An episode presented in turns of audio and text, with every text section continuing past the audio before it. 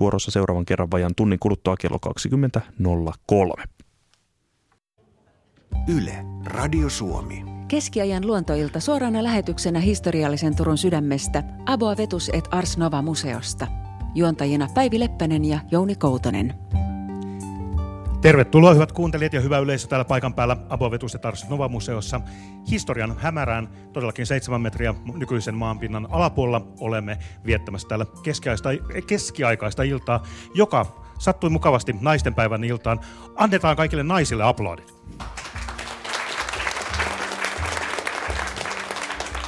Ja naisista puheen ollen, täällä on siis Päivi Leppänen seurassani. Hyvää iltaa minunkin puolestani. Toivomme mukavia, mielenkiintoisia, hauskoja, jännittäviäkin kysymyksiä kaikkeen keskiaikaiseen luontoon liittyvistä asioista, niin kasveista, puista, kivistä, ihan mitä mieleen tulee. Tänne saa soittaa suoraan lähetykseen. Numero on siis 0203 17600. Ja radio.suomi at yle.fi on myöskin osoite, johon voi lähettää sähköpostia. Esitelläänpäs pikaisesti meidän raatimme vielä kertaalleen. Terttu Lempiäinen, kasvitieteen dosentti. Timo Vuorisalo, ekologian ja ympäristönsuojelun dosentti. Pekka Kär, tutkija, Turun biologisen museon johtaja. Auli Blöjer, menikö se oikein Auli? Blöjer. Kiitos. Arkeoosteologi. Ja Markku Oinonen, luonnontieteellisen keskusmuseon laboratorion johtaja. Meille on tulossa kysymyksiä täältä paikan päältä sähköpostitse ja puhelimitse. Ja koska puhelinlangat ovat laulaneet Radio Suomelle omaisen, ominaiseen tyyliin, niin mennään heti suoraan asiaan. Eli nyt minulla on taas vähän ihmetystä. Pukarolta tulee meidän ensimmäinen puhelumme. Tuula Mikkola, hyvää iltaa. Hyvää iltaa. Missäs päin on Pukaro? Tämä jää niin kuin tuohon Kouvolan ja Porvoon väliin. No niin, nyt alkaa löytyä pikkuhiljaa turkulaisellekin kartalta. ja Tuula, sinulla oli mielenkiintoista kysyttävää, oliko se jätehuollosta? Oli, oli. Me ymmärrän, että silloin keskiajalla oli tunkiot, minne ne työs ne luut, mitä te tutkitte. Ja sitten varmaan niillä on ollut huussit. Mutta minne sitten ne huussit on tyhjennetty ja sitten kun on ollut nämä toritapahtumat ja markkinat ja kaikki, niin missä ihmiset kävi? Niillä ei kai niitä pajamajoja vai mitä ne on niin ollut siellä sitten. Että sitä, että onko tästä niin kuin mitään tietoa, että millä tavalla tämä toimii? Että tietysti niillä tunkiolla oli rottia ja muuta kaikkea tämmöistä, mutta tota, tämmöiset yleiset tapahtumat ja kirkon jälkeen ja muuta tämmöistä.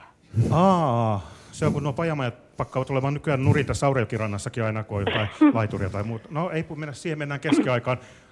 Kuka se olisi? Timo varmaan, Timo Vuorisalo. No mä en varmaan näistä käymä, käymälöistä, niin ehkä joku Auli tai joku muu haluaa puhua käymäläkulttuurista, mutta, mutta tuota, niin, jätteistä sen verran, että totta kai kaupunkielämä tuottaa aina erilaisia jätteitä. Ja keskiajalla nämä jätteet oli pääasiassa eloperäisiä eli orgaanisia jätteitä – ja, ja tota, Turku oli varmaan Suomen suurin taajama, muutama, pari-kolme tuhatta asukasta keskiajalla ja erilaisia tilaisuuksia oli ja tosiaan oli, varmaan kaikki kävivät kirkossa. Mutta sen verran tiedetään ehkä hiukan keskiajan jäl, jäl, jälkeen, 1500-luvulla tiedetään, että Viipurin, Viipurissa porvarit valitti Kustaa Vaasalle parinkin otteeseen ja, ja toivovat apua kaupungin hirvittäviin sanitäärisiin ongelmiin. Tämä oli suurin piirtein se sanamuoto nykykielelle käännettynä. Sitten 1600-luvulta Turusta on maistraatin arkistossa hauskoja, hauskoja jätte, jätteisiin liittyviä kertomuksia. Esimerkiksi 1630-luvulla niin maistraatti päätti, että jollei kaupunkilaiset poista kaduilta piilohuoneita, joita sinne oli rakennettu sinne tänne, niin pyöveli saa ne vapaasti purkaa. Pyöveli oli tällainen tärkeä virkamies, joka silloin kun hänellä ei ollut muita työ- virkatehtäviä, niin hoiti jätehuoltoa. Kaikilla tavoin siis piilohuone oli termi. Piilohuone oli se termi ja privetti oli toinen termi. Ja, ja tota, sitten vielä tästä, että et, tota, noin, niin, mitä niillä jätteillä tehtiin, niin Turussa ne ainakin viskattiin Naurajokeen. Niinpä. Nimittäin vanhin tiedossa oleva tällainen ympäristösanktio on vuodelta 1638, jolloin maistraatti sääti sadan hopeataalarin sakon sille, joka ajaa sontaa Tallinnovista Aurajokeen.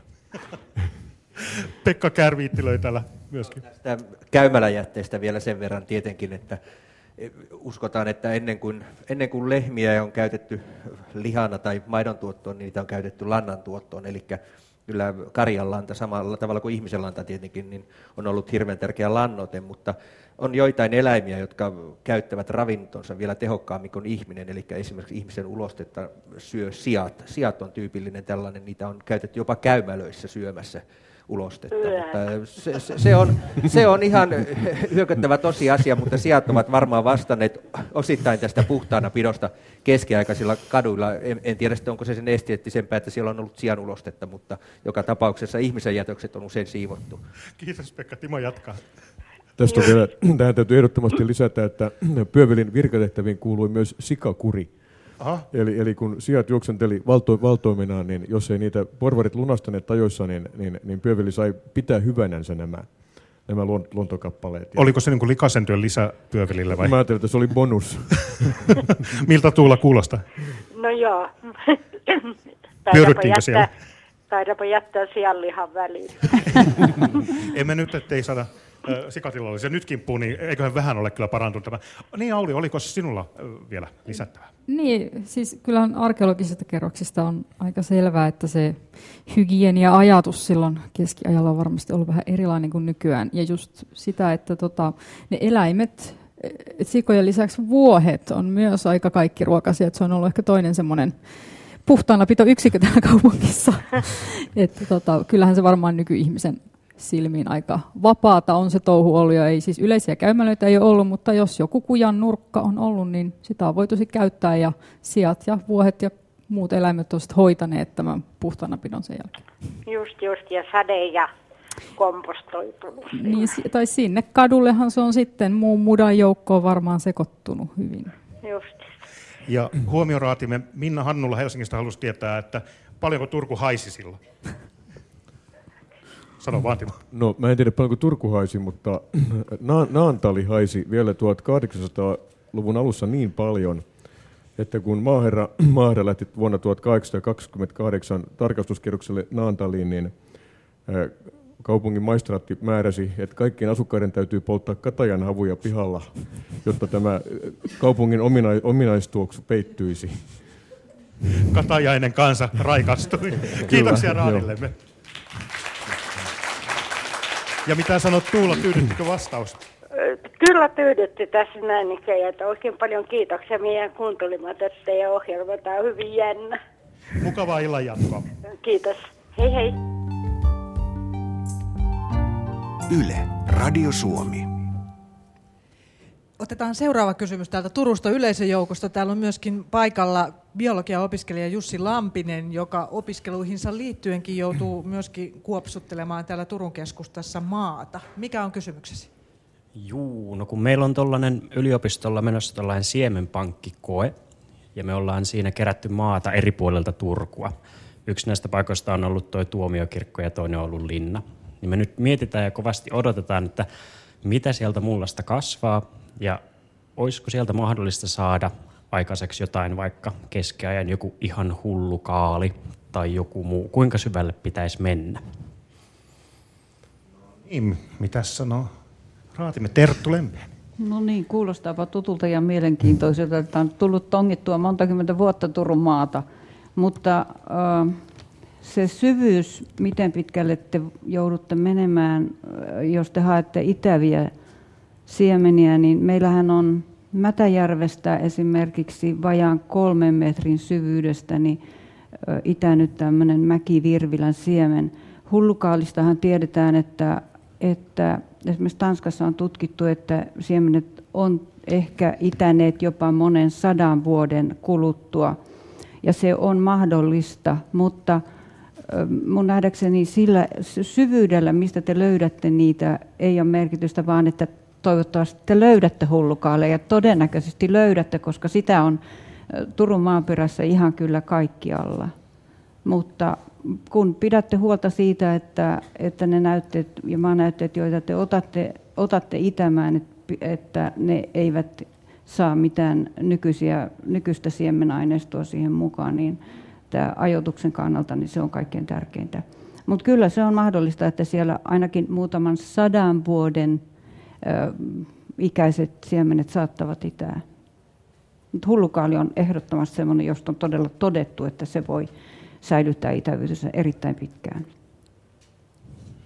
Tämä oli sinänsä mielenkiintoista, että muutama vuosi sitten täältä museosta, Abovetus Stars Nova-museosta, löytyi sientä. Johanna Lehtovahtera, se oli vanhaa sientä. Niin, tai se on kai ollut täällä, Terttu tietää tästäkin enemmän, mutta ainakin tämän museon olemassaoloajan, että sen rihmastot on laajat ja se aina silloin tällöin tulee muutamasta paikasta erityisesti esiin se on tämmöinen tämmöinen tota, tuhat, monituhat lakkinen syötävä sieni. Ja tota, sitä on nytkin museossa. Eli sienet kasvaa täällä museossa. Onko tosiaan Terttu Joo, se on, nimeltään se on tumma tupas kynsikäs. Tämmöinen tyypillinen sienten kummallinen nimi. Kuinka yleisesti kasvit voivat olla niin kuin, sanotaanko elollisia tai lisääntymiskykyisiä, jatkokykyisiä? Se riippuu hirveästi lajeista, että kyllä mm, esimerkiksi yksivuotiset rikkaruohot ei säilytä sitä itävyyttään hyvin pitkään, mutta sitten on näitä, jotka, jotka saattaa säilyttää jopa sata vuottakin. Yleinen on semmoinen 10-30 vuoteen, mutta jos, jos te kuulette, että väitetään esimerkiksi monta tuhatta vuotta vanhat siemenet olisi itäneet, niin se ei kyllä välttämättä mm, pidä paikkaansa. Mutta kymmeniä vuosia varmasti voi pitää. Mutta esimerkiksi viljat, viljojen itävyys säilyy hyvin lyhy, lyhyitä aikoja. Luulenpa, että meidän seuraavakin kysymyksemme menee Tertulle. Nimittäin nyt on linjoilla Asikkalasta Pertti Riihelä. Tervetuloa hyvää iltaa. Hyvää iltaa. Mitenkäs pölkkyruohosta olisi meininki kysyä? No, no juu, kun tässä ilmentyi sellainen kasvi, kun tässä on nyt yli 10 vuotta 1900-luvun puolella, 90-luvun puolelta lähtien keksivät, että täällä on jotain vanhaa maisemaa ja tota, perinnemaisemaa ja muuta, niin tämä on nyt ollut perinnebiotoopin nimeltä viimeksi. Nämä, äh, tässä pihapiirin ympäristö vanhaa viljelysseutua. Äh, kivistä oikein okay, seutua. Ja tota, Täältä on yli 90 kasvia luetteloitu tältä alueelta ja siellä oli sitten muun muassa tällainen kuin pölkkyruoho. Mm-hmm. Ja tota, Mitä Terttu, kiinnostavaa, että tota, en, en tiedä onko keskiaikaista vai sen mä tiedän ainakin, että itse en ole, itse en ole tietoisesti kylvännyt sellaista ruohoa. Mitä välein Terttu Lempiä? Pölkkyruoho kuuluu näihin niin sanottuisiin arkeofyytteihin, jotka kertoo ainakin täällä Lounais-Suomessa niin rautakautisesta asutuksesta. Mutta se on erittäin helposti leviävä. Se tuottaa aika paljon siementä ja se voi kasvaa to- toki nuoremmissakin maissa. Mutta se todella luetaan näihin, näihin rautakautisiin jopa hyötykasveihin. Sitä on käytetty jopa ihan, ihan ravintokasvina, sehän kuuluu ristikukkaisiin ja on jopa syötävissä. Mutta tämmöinen tunnuskasvin, rautakauden tunnuskasvin tämmöinen niin kuin imako tällä kasvilla kyllä on. Et sitä kannattaa kyllä tarkkailla vähän, mitä kaikkea muutakin siinä ympäristössä kasvaa Mä tunnen Asikkalan ympäristöäkin aika hyvin ja siellä on muitakin tämmöisiä, että esimerkiksi nurmilaukkaa kannattaa seurata. Ja no sitä muita. on tässäkin. Mä, mä elänkin biotoopille. Joo, ne, tämä on hyvä, tämä niin kuin melkein tietää, että niitä kasvaa niissä samoissa ympyröissä. Et onkohan siellä tehty mitään, niillä seuduilla mitään arkeologisia tutkimuksia? No ei, ei just tässä tässä, tota, mä elän pihapiirissä, mutta n- hyvin tuoreet kaivauksia oli tuossa Kymijoen rannassa, kun tästä on meiltä joku puoli kilometriä linnuntietä. Ja tota, siinä uutta tietä tehtiin, niin sitä ennen piti, koska täällä nyt on Kalkisten koskel yhdestä saarestahan on ainakin tiettävästi löytynyt kivikautinen asutus ja, ja tässä nyt sitten vähän perkailtiin tästä, tästä vähän ala, sieltä koskelta alavirtaa päin ehkä viitisen kilometriä myöskin ja että tota, mitä on ja jotain siitä kyllä löytyy, mutta en nyt mä sano mitä löytyy. Mm, kyllä, ja sitten esimerkiksi Sysmään suuntaan, niin sieltähän on tehty ihan näitä rautakauden löytö, rautakauteenkin liittyviä löytöjä, to, niin, toki vanhempiakin. Joo. Ja siellähän on se kasvillisuus... On vähän yli 80 metriä merenpinnasta tämä pihapiiri, tuossa lähentelee 90 metriä, että, että tota, on siinä mielessä ollut. Ja sen, sen tiedän kyllä, että kauan tässä on asuttu kirkonkirjojen mukaankin. Kyllä, Ihan kiva havainto. Edettiin sitä ennenkin. Kiitoksia Pertti sinne asia, Asikkalaan. Nyt jatketaan, nimittäin Siskolla heräsi sähköpostikysymyksen muodossa tällaista mieleen, että minua kiinnostaa, minkälaisia yrttejä keskellä viljeltiin Varsinais-Suomessa ja onko niiden siemeniä mahdollisesti saatavilla tai vastaavia yrttejä, joiden kanta olisi mahdollisimman vanha. Eli Sisko kyseli tällaista. Hän lähetti osoitteeseen radio.suomi.yle.fi tuon kysymyksensä. Mitä sanoo Terttu? No vanhoja yrttejä keskiajalla käytettiin aika paljon ihan luonnonkasveja, mutta sitten, sitten näitä harvinaisempia, joita esimerkiksi Agrikola mainitsee, niin semmoisia kuin mä nyt sanoin, mistä, sanoisin niitä, mistä saisi siemeniä, koiruoho, kynsilaukka, mm, mintut ylipäätänsä, ruuta, salvia esimerkiksi, tämän tapaisia. Mutta sitten keskiajallahan käytettiin esimerkiksi ihan katajaa, käytettiin mm, sipulia, ruohosipu, ruoholaukkaa erityisesti ja sen kaltaisia. Mutta sitten on tosiaan näitä harvinaisempia, esimerkiksi mm, mitä nyt Agrikolakin mainitsee 1500-luvun puol- puolivälissä, niin, niin Tähän mä nyt luettelisin täällä. Ihan tuttujakin. Tilli, persilja, fenkooli, ö, iisoppi. Iisoppi on yksi tämmöinen hyvin, hyvä mauste, jota voi kyllä ihan kasvattaakin, jos saa siemeniäkin. Sitten on, on, on Laakeri, no joo, sitä nyt ei kannata ruveta kasvattaa, sen voi ostaa kaupastakin. Nokkosta käytettiin yrttinä esimerkiksi. Ja sitten on, on, on ruuta ja salvia. Ruutaa mä suosittelen kasvattaa, se siemeniä kyllä saa. Se on erittäin, erittäin mm, miellyttävän tuoksuinen ja hyvin kauniskin viljeltävä. Ja se menestyy kyllä Suomessakin ihan täällä ihan Etelä-Suomessakin ihan ulkona. Eli no, ny, tässä, niin. tässä joukko. Sitten on tietysti joku, jotkut timjan, timjanmit ja tämän tyyppiset. Mutta tässä nyt tuli näitä vieraita ja kotimaisia rikkaruohojakin. nyt kaikki ruutaa kasvattamaan. Aplodit Terttu Lempiäiselle. Kysy asiantuntijoiltamme. Soita numeroon 0203 17600 Puhelun hinta lankapuhelimesta on 8,21 senttiä puhelulta plus 2 senttiä minuutilta, matkapuhelimesta 8,21 senttiä puhelulta plus 14,9 senttiä minuutilta. Yle, Radio Suomi. Siirrytäänpä sitten kasvikunnan puolelta eläinkuntaan. Ensimmäinen soittaja johdattelikin asiantuntijat puhumaan vähän sijoista ja sikojen jätöksistä, mutta täällä yleisössä Harri Silverberg kysyy lisää eläimistä.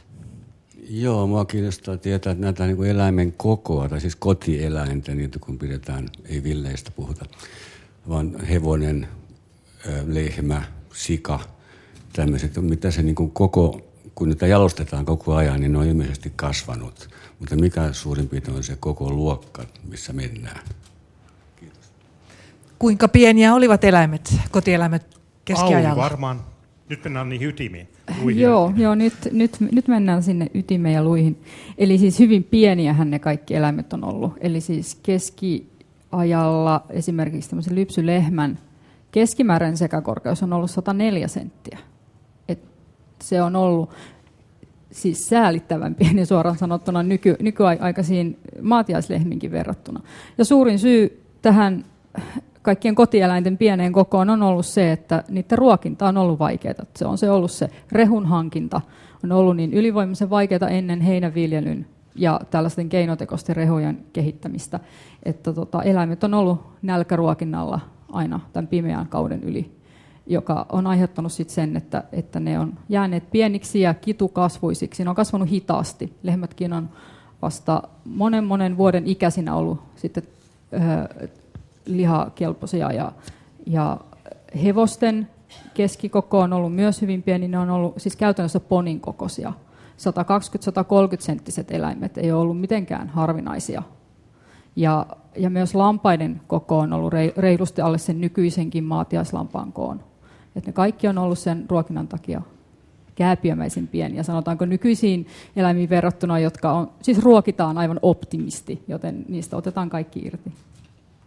Täällä on muuten tullut sähköpostin kautta kysymystä siihen, että miten niiden hevosten kanssa tultiin kaupungissa toimeen, että elivätkö ne ihan samoissa tiloissa kuinka lähekkään kuin ihmiset täällä kaupungin keskellä?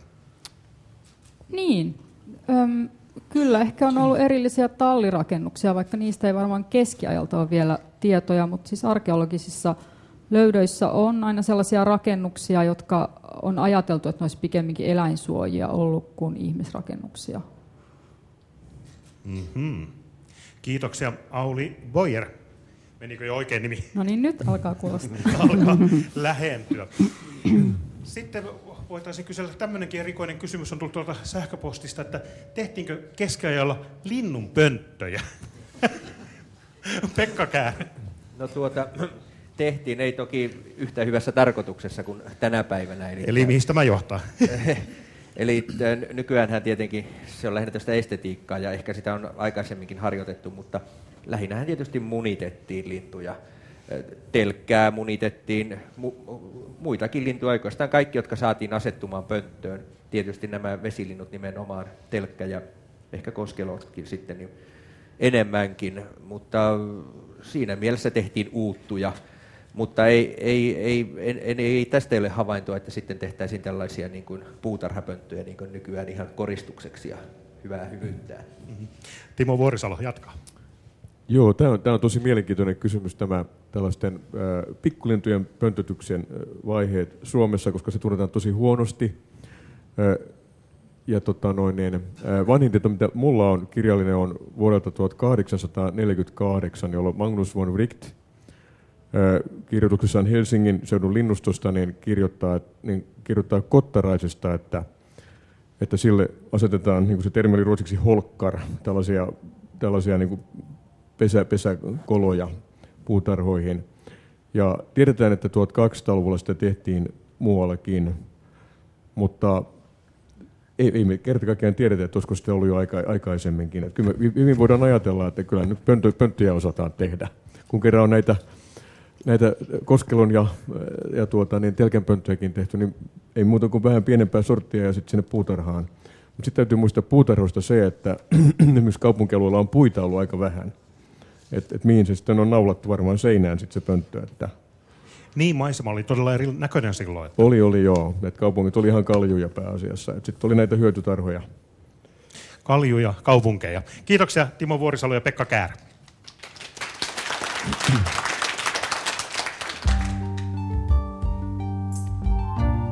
Yle, Radio Suomi. Kello alkaa olla puoli kahdeksan ja jatkamme puhelulta, puhelulla täältä Abovetuset Ars Nova-museosta. Ja sitten lähteekin Kuusamoon saakka linjat. Mitäs sinne pohjoiseen kuuluu Anneli Halonen? No niin, tuota, tää talvista on, talvista on vielä, niin, niin, tuota, niin, niin vaikka, vaikka pakkasta ei päivällä nyt ihan hirveitä niin, tuota, ole, mutta kuitenkin, että niin, niin, tuota. Naisten päivä on niin, mennyt niin, mukavissa merkeissä. Joo, talvista. niin. Teillä oli tuhoeläinten hävityksestä kysymystä. Joo, tosiaankin, kun niin tuota keskiajallahan oli se yksi vaihe, jolloin se oli se noitavainojen aika, ja silloin vainottiin myöskin kissoja. Ja se myöskin sitten kostautui rottien tulvalla, niin tuota, niin, niin että oliko, oliko silloin minkäänlaisia mahdollisuuksia hävittää hiiriä ja rottia ja myyriä? Vai annettiinko niillä vain yksinkertaisesti tuhota ruokavarastoja? Jaaha, Tällaista kysyy Anneli. Mitenkäs on kuka? Olisiko Timo taas vai No, mä, mä, voin, mä voin ensin aloittaa sillä kissakysymyksellä, että kyllähän tota, kissoja kuitenkin kaupungissa oli, että niiden ehkä tämmöinen merkitys oli vähän ja eri, erilainen kuin nykyään ja status ehkä sillä tavalla eh, huonompi, että ne luultavasti oli a, aika lailla puolivilleinä ja niissä kissoja luissa on merkkejä nylkemisestä aika paljon.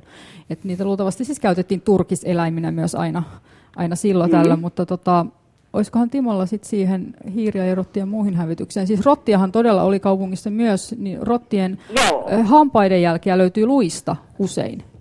Joo. Ni, niitä, niitä kyllä juoksenteli. Joo, mulla ei varmasti ole kyllä tietoa. Tässä tämä rottien lajikysymys on tosi mielenkiintoinen, että mitä mm. lajia rottia täällä on ollut. Onko ollut mustarotta, olis, olisiko iso rotta olla, ollut ehkä jo hieman aikaisemmin kuin Pietari suuren aikana. Mutta tuota niin, uskon, että kissat on olleet tervetulleita tuholaisten hävittäjiä, mutta tästä täytyy mainita tämmöinen hieman kyllä keskiaikaan myöhäisempi tuholaisten hävittäjänä pidetty eläin, nimittäin siili, joka, joka ilmeisesti on tullut Suomeen kuitenkin joskus 1700-luvun puolella ainakin jonnekin tuonne Ahvenanmaan tienoille. Vielä 1900-luvun alussa kerrotaan, kerrottiin turkulaisessa sanomalehdessä, että Porin kaupunki osti kaksi siiltä Turusta jo viljavarastolle pitämään kur, kurissa näitä ei-toivottuja jyrsijöitä. Siinä on ollut hiukan ehkä harhakuvitelmia siilin ekologiasta, mutta, mutta tällaisia... Mulla on kirottu siilipaita täällä. Kyllä, joo, joo, joo. Mut, joo, Pekalla on tähän. Joo, tuosta vielä rotista ja hiiristä sen verran, että ennen näitä moderneja myrkkyjä, niin ihmisellä ei ole kyllä ollut oikeastaan minkäänlaista keinoa kontrolloida rottien ja hiirien määrää. Eli kyllä kissoilla on varmasti pystytty vähän rajoittamaan niitä, mutta kyllä ne on käytännössä vapaasti vapaasti sitten lisääntyneet. Se on mikä tärkeää muistaa, että mustarotta keskiajalla, niin se, oli, se on aika erilainen eläin kuin isorotta, eli sehän pystyy kiipeämään vaikka talon toiseen kerrokseen tai katolle, se on aktiivisesti kiipeävä eläin, ja siinä mielessä niin keskiajalla niin rotaan pysty löytämään sitten jostain ihan muualtakin kuin nykyaikana, eli tällainen iso, Joo. mitä nykyään Joo. esiintyy, niin sehän Jos ei, ei täysikuvia unia, niin tuo vie kyllä. Nyt, kyllä. Jatka vaan, Timo.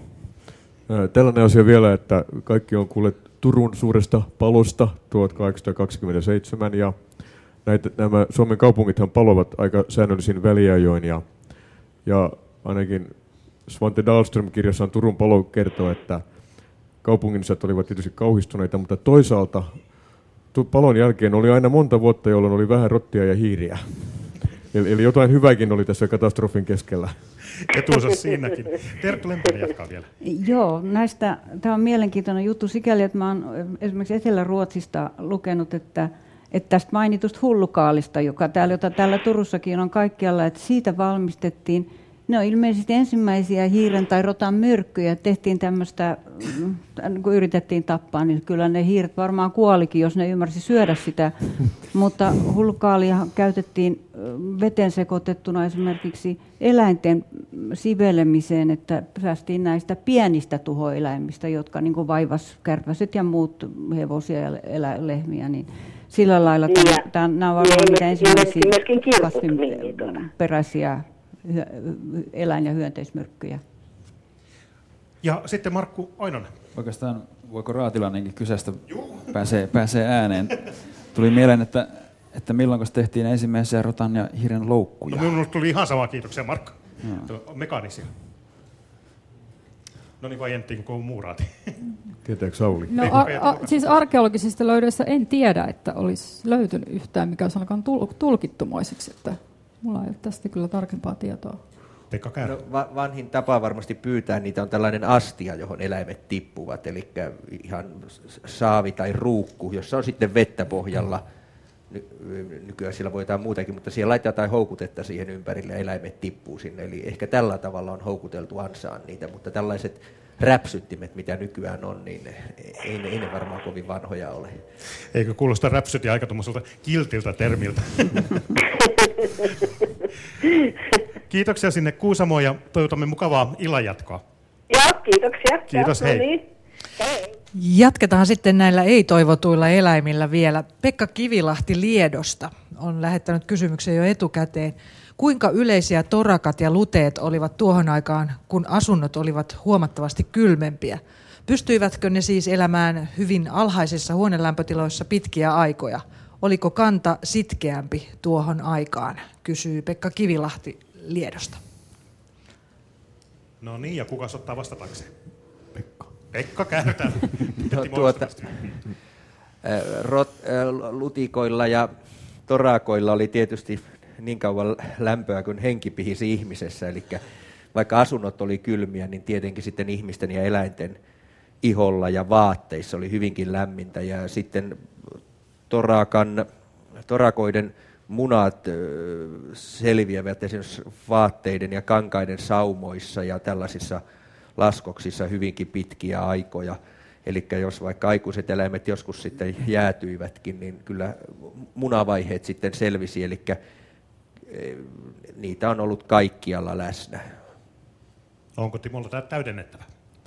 No oikeastaan ihan, ihan, sama, ihan sama toteamus, että ne on olleet varmaan niin, niin oleellinen osa arkea, että, että elämää ilman näitä tällaisia pikkuseuralaisia olisi pidetty tosi outona, että jotain puuttuu, jos ei ole sellainen iloinen rapina siellä savu, savupirtin kulmilla iltasella. Lut, tästä lutikastahan voisi sen mainita, että se on ilmeisesti niin kuin lepa, lepakoista levinnyt ihmisen loiseksi, että siellä Ullakolla tai jossain on ollut tämmöisiä lepakkoyhdyskuntia, niin sieltä on sitten näiden lutikoiden kantamuodot sitten käyneet sitten ilta siellä sängyissä, että, että tota, tämmöinen tausta. tausta. Vipinää vällyihin. Ja senkin voisi vielä mainita, että vanhin ihmiskirppu, mikä muutitaakseni on Suomesta löytynyt, on täältä Turusta, Oupo Akademin tontin kaivaukset, se on jostain 1400-luvulta ja tietysti tämä turkulaiset epäili, että se on tullut tuota härkätietä pitkin tuolta Tampereen suunnalta. Että tai Hämeen, Hämeestä päin kuitenkin. Totta kai, täytyy turkulaiset epäillä. Tämä keskustelu herätti myöskin sellaisen kysymyksen. Max Crispin täältä Turusta kysyy, että pidettiinkö keskellä kotona lemmikkejä, kuten koiria ja kissoja? Tuossa kun tuli kissat mainittua, niin hyötyeläimiä siis oli, mutta mitäs vastataan Maxille näistä lemmikeistä? No mä voin ehkä Auli aloittaa tästä. Niin, niin lemmikkien niin kuin havaitseminen arkeologisesta aineistosta on aika haastavaa, koska, koska tota, esimerkiksi eläimiä on saatettu haudata kaupunkikerroksiin. Esimerkiksi koiria on täältä löytynyt tältä Aboavetusmuseonkin alueelta, mutta on, sit, siis on myös hyvin vaikeaa tietää, minkä takia ne on haudattu minkä, minkälaisella mielialalla. Että onko ne haudattu sen takia, että ne on ollut niitä rakkaita lemmikkejä vai onko ne vain kerta kaikkiaan haudattu sen takia, ettei ne haisisi. Koska näihin samoihin kerroksiin täällä, mistä niitä koiria on löytynyt, niin on haudattu esimerkiksi myös sianporsaita tai kokonaisia sikoja, mitkä luultavasti olleet eläimiä, jotka on kuolleet itsestään. Ja, ja tota, et se on hyvin vaikeaa tavallaan sanoa, onko täällä ollut, että onko keskiajalla ollut koiraa, jota olisi pidetty lemmikkinä, vai, vai onko ne kaikki olleet hyötyeläimiä. Et se on ollut niin kuin, varsinaiset tällaiset lemmikit on ehkä olleet myöhäisempi ilmiö, mutta sitä on aika vaikea tutkia. Varmasti jotain yksittäisiä eläimiä on ollut, jotka on olleet ihmisten suosikkeja. Se on varmaan aika vanha ilmiö. Mitäs Mark Koinonen? Niin varmaankin ainakin sitä, että, että ovatko koirat olleet sitten asuneet samoissa tiloissa ja lähellä ihmistä. Nämä isotooppitutkimukset voisi kertoa sitä, jos, jos esimerkiksi hiili- ja typpiisotopit ne suhteet sitten sattuvat täsmäämään koirilla sekä ihmisillä suhteellisen hyvin, niin silloin se kertoo siitä, että he, ne on käyttäneet samaa ruokaa. Aika mielenkiintoista. Timo Vuorisala. Mä en tiedä, voiko metsästyshaukkaa sanoa lemmikkieläimeksi, mutta ainakin Turun linnassa oli 1300-luvulla tämmöinen Falk, Falkiner-niminen vir- virkailija, joka tehtävä oli niin kuin linnanpäällikön haukkametsästäjä. Ja kyllä ne on sitten jossain siellä olleet varmaan suojatuissa tiloissa kuitenkin. Joo, mielenkiintoista. Johanna Lehtovahtera, Avovetus ja Tarsnova museon johtaja. Teidähän yksi semmoinen lemmikki, on tämä kissa, joka on löytynyt tuolta aikoinaan portailta.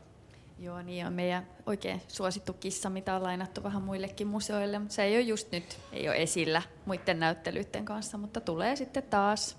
Se herättää aina ihastusta kauempaakin, jopa ne Tampereelta tulevat, niin kuin pussilasti tuli tuossa vähän ennen tätä lähetystä.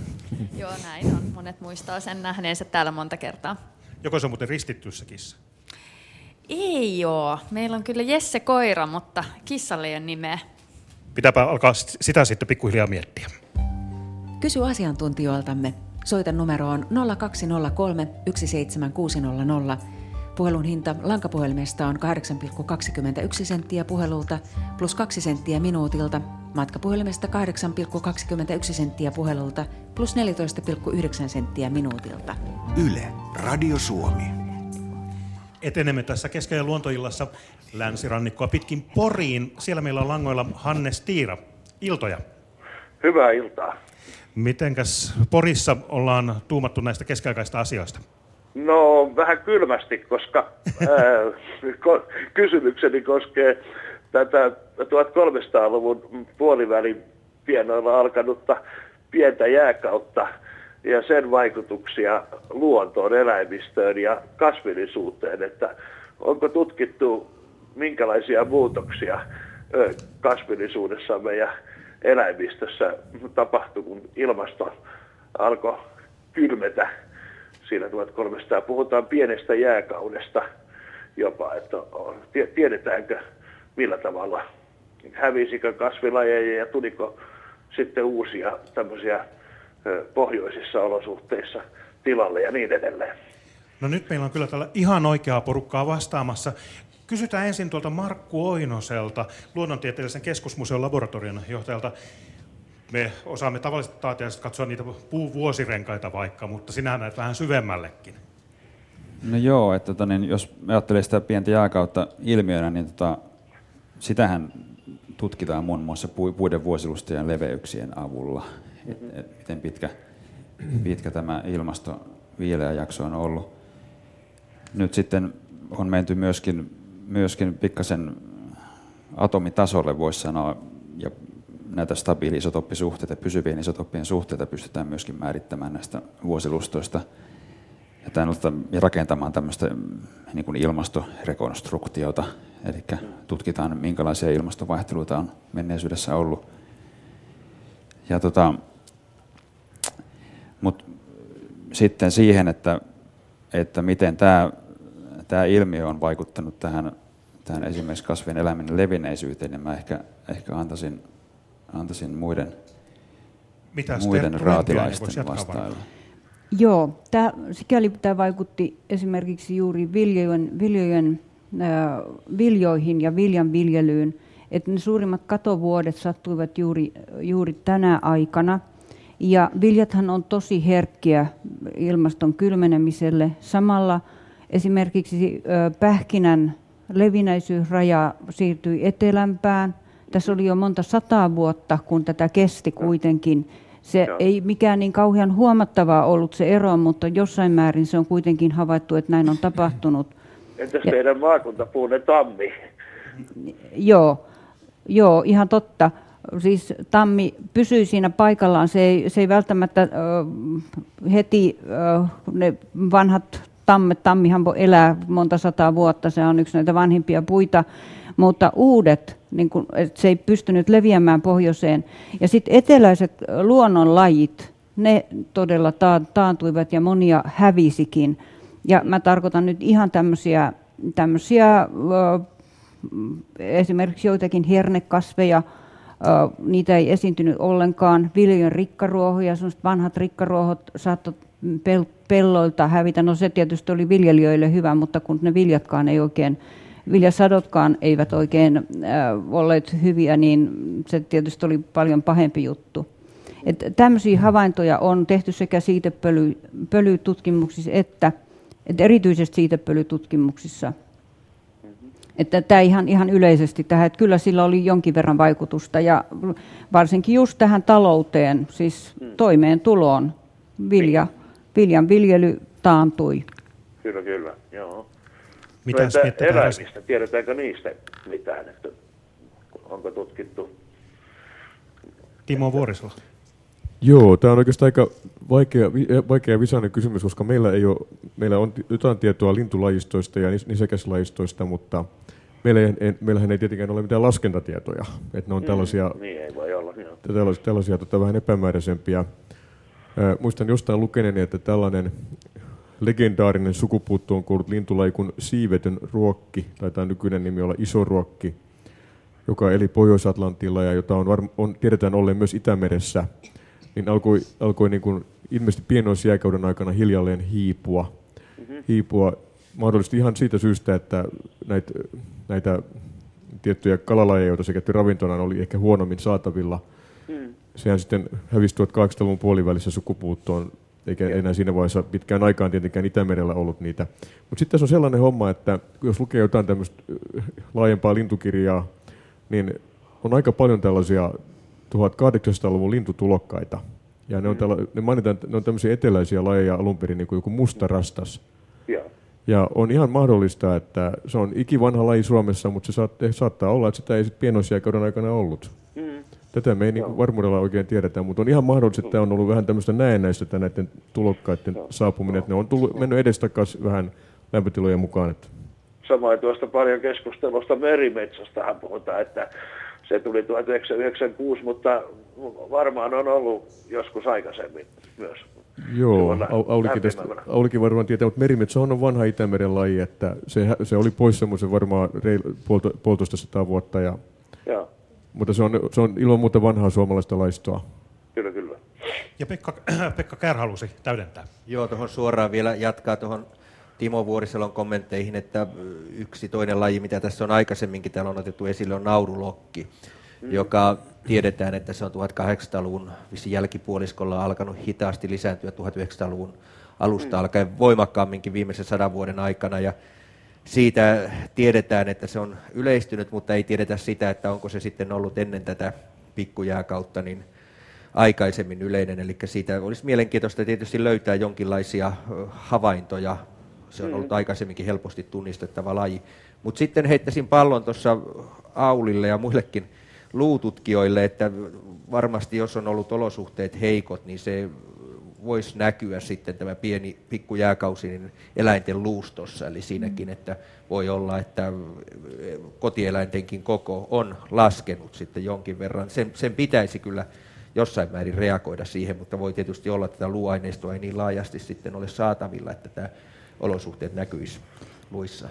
Joo, siis varmaan on, on just niin, että mikäli esimerkiksi rehujen hankkiminen vaikeutui, niin kyllähän se varmasti heijastui heti eläinten kokoon, että ne pieneni, jos mahdollista, vieläkin pienemmiksi, mutta just siltä kaudelta niin luuaineistoja, niin hyvin ajoitettuja luuaineistoja, että me tiedettäisiin, että se olisi juuri siitä kylmältä kaudelta, niin on varmaan aika vähän, että tätä asiaa pitäisi kyllä tutkia vielä paljon eteenpäin.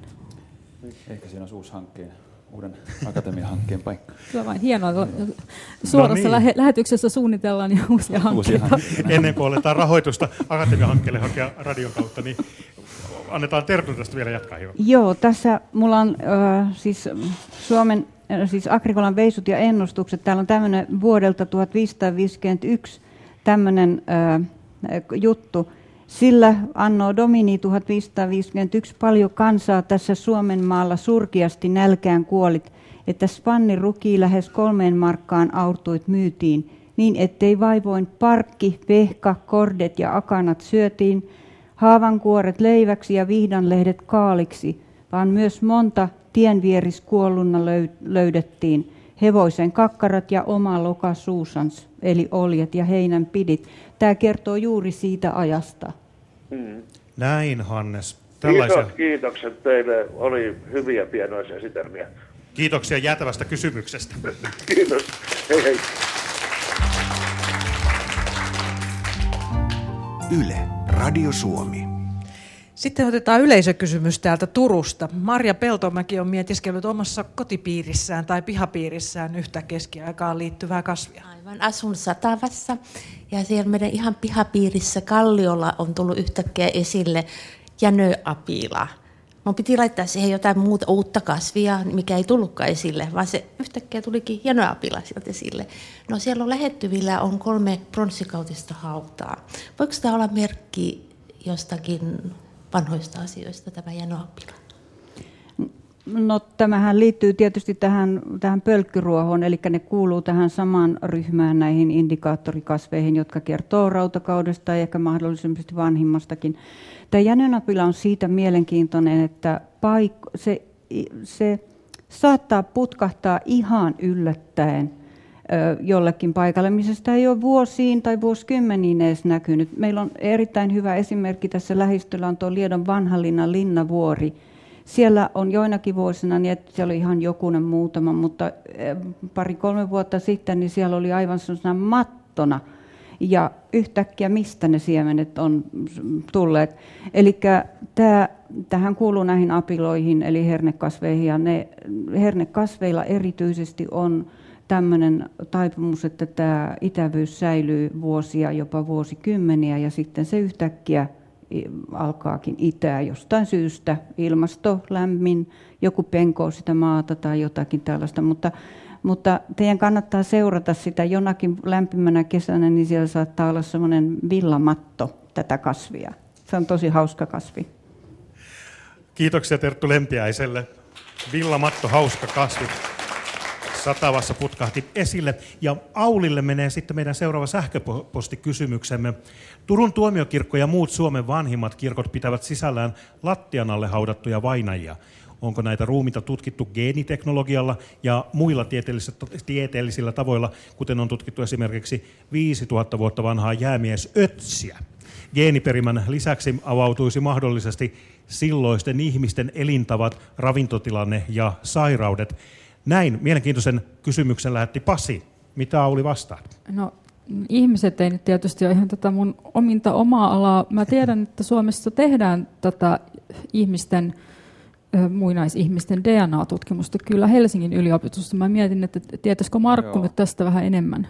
Tota, esimerkiksi leväänluhdan näitä vainajia, mitkä on, tämä leväänluhta on tämmöinen tuolla Etelä-Pohjanmaalla sijaitseva tämmöinen lähdehauta. Siellä on tämmöisen sadan, sadan vainajan luut, luut löytyneet. Se, sieltä te, parhaillaan tehdään tämmöistä muinais-DNA-tutkimusta. Eli se on teknisesti täysin mahdollista myöskin näistä, näistä kirkon lattian alla haudatuista vainajista tehdä kyllä, mutta, mutta tietääkseni vielä ei ole tehty. Näistä. Joo, niin. Siis mäkin sanoisin, että tämä on Suomessa ihan vielä lapsen kengissä on ihan niin kuin ensimmäisiä projekteja tästä aiheesta on nyt. Et mä luulen, että me sitten jatkossa nähdään paljon enemmän ja laajemmin tätä geenitekniikkaa hyödynnettävä arkeologiassakin, mikä on kyllä kauhean mielenkiintoista. Se on hienoa, että tulee uutta tekniikkaa. Timo Vuorisalo jatkaa. Joo, ihan lyhyesti. En, en itse muista tuloksia, mutta jo, jo, jo, jostain kalmi, hautausmaalta Turusta on ainakin tämmöistä paljon hammaslääketiedettä tehty, että, mm, että on niin tutkittu vainajien hampaiden kuntoa ja ilmeisestikin ovat selvinneet testistä kunnialla, että aika hyviäkin hampaita on ollut. Että... Reikien nolla vai? Ehkä. Terttu. Ihan itse tähän kysymykseen, että onko siellä käyty siellä tuomiokirkon alla, niin terveisiä vaan Markus Hiekkaselle. Olemme käyneet yhdessä ja katsoneet, tutkineet joistakin haudoista sitä, mitä näiden vainajien mukaan on laitettu. Että esimerkiksi Mä hätkähdin todella syvästi, kun näin pienen lapsen hauta-arkku oli täynnä humalan käpyjä. Se vainaja oli ihan kokonaan peitetty näillä humalan kävyillä. Ja nämä on niin kasvitieteellisesti todella mielenkiintoisia tutkimuksia, että niitä todella pitäisi tehdä enemmän, koska tämäkin kertoo siitä hautaustavasta. No to, toki oli, oli uuden ajan alun hautaus kysymyksessä, mutta ihmiset käyt, tämmöisiä käytettiin sen takia, että peitettiin tätä kalman hajua, koska humalan kävyt ne tuoksuu. Niissä on tämä lupuliini, joka tuoksuu. Se on se sama aine, jolla olutta maustetaan, Aha. mutta sitä käytettiin, tässä tapauksessa oli käytetty vähän eri, eri lailla. Ja Timo vielä jatkaa pikaisesti. vielä, vielä pieni lisäys siihen, että mitä kaikkea niistä vanhoista arkusta voi löytyä. Tässä 80-luvulla löydettiin tuosta Tigerstedt Wallenstiernan kappelista, niin arkusta paljon pienempi arkku, jossa oli sammakon luuranko, joka oli semmoisen liinan sisällä, jossa oli muutama sormiluu jäljellä ja niitä piti yrittää tunnistaakin. Auli ei ollut silloin paikalla vielä, silloin se olisi varmaan onnistunut, mutta joka tapauksessa idea ilmeisesti oli se, että tämä kyseinen suvun jäsen oli käynyt, käynyt Egyptissä ja, ja siellä sammakoita pidetään ylösnousemuksen symboleina ja tässä oli varmaan tällainen taka-ajatus sitten. Ahaa, näin ne vaikutteet leviävät. Nyt kello on jo viittavaille kahdeksan. Otetaan aivan pikaisesti illan viimeinen puhelu. Tyrvännöstä tulee Antti Rytkönen mukaan lähetykseen. Tervetuloa. Kiitoksia paljon. Minkälaista niin, Minua kiinnostaa kovasti se, että millä tavalla ruoka säilytettiin keskiajalla ennen ja jälkeen 1500-luvun Ja tietysti suola on ollut yksi ja sitten, sitten jäädyttäminen ja kuivaaminen, mutta mitenkä arvioitte, että mikä on ollut tuollaisen helposti pilaantuvan ruoan paras säilytysmuoto tuolloin? No niin, ja kuka ottaa vastatakseen? Pekka Käär. No ainakin yksi herkku tulee mieleen, mitä on vielä uudemmallakin ajalla syöty saaristossa, on hapan alli. Eli ei, Ruotsissa vielä syödään hapan silakkaa, mutta hapattamalla on säilytty ja se on varmasti sellainen, mitä on keskiajallakin käytetty. Ihan, ihan lintua ja kalaa on hapatettu. Mitä muuta tulee mieleen, Timo, Timo Vuorisala? No, no maitotuotteitahan voidaan myös hapattaa.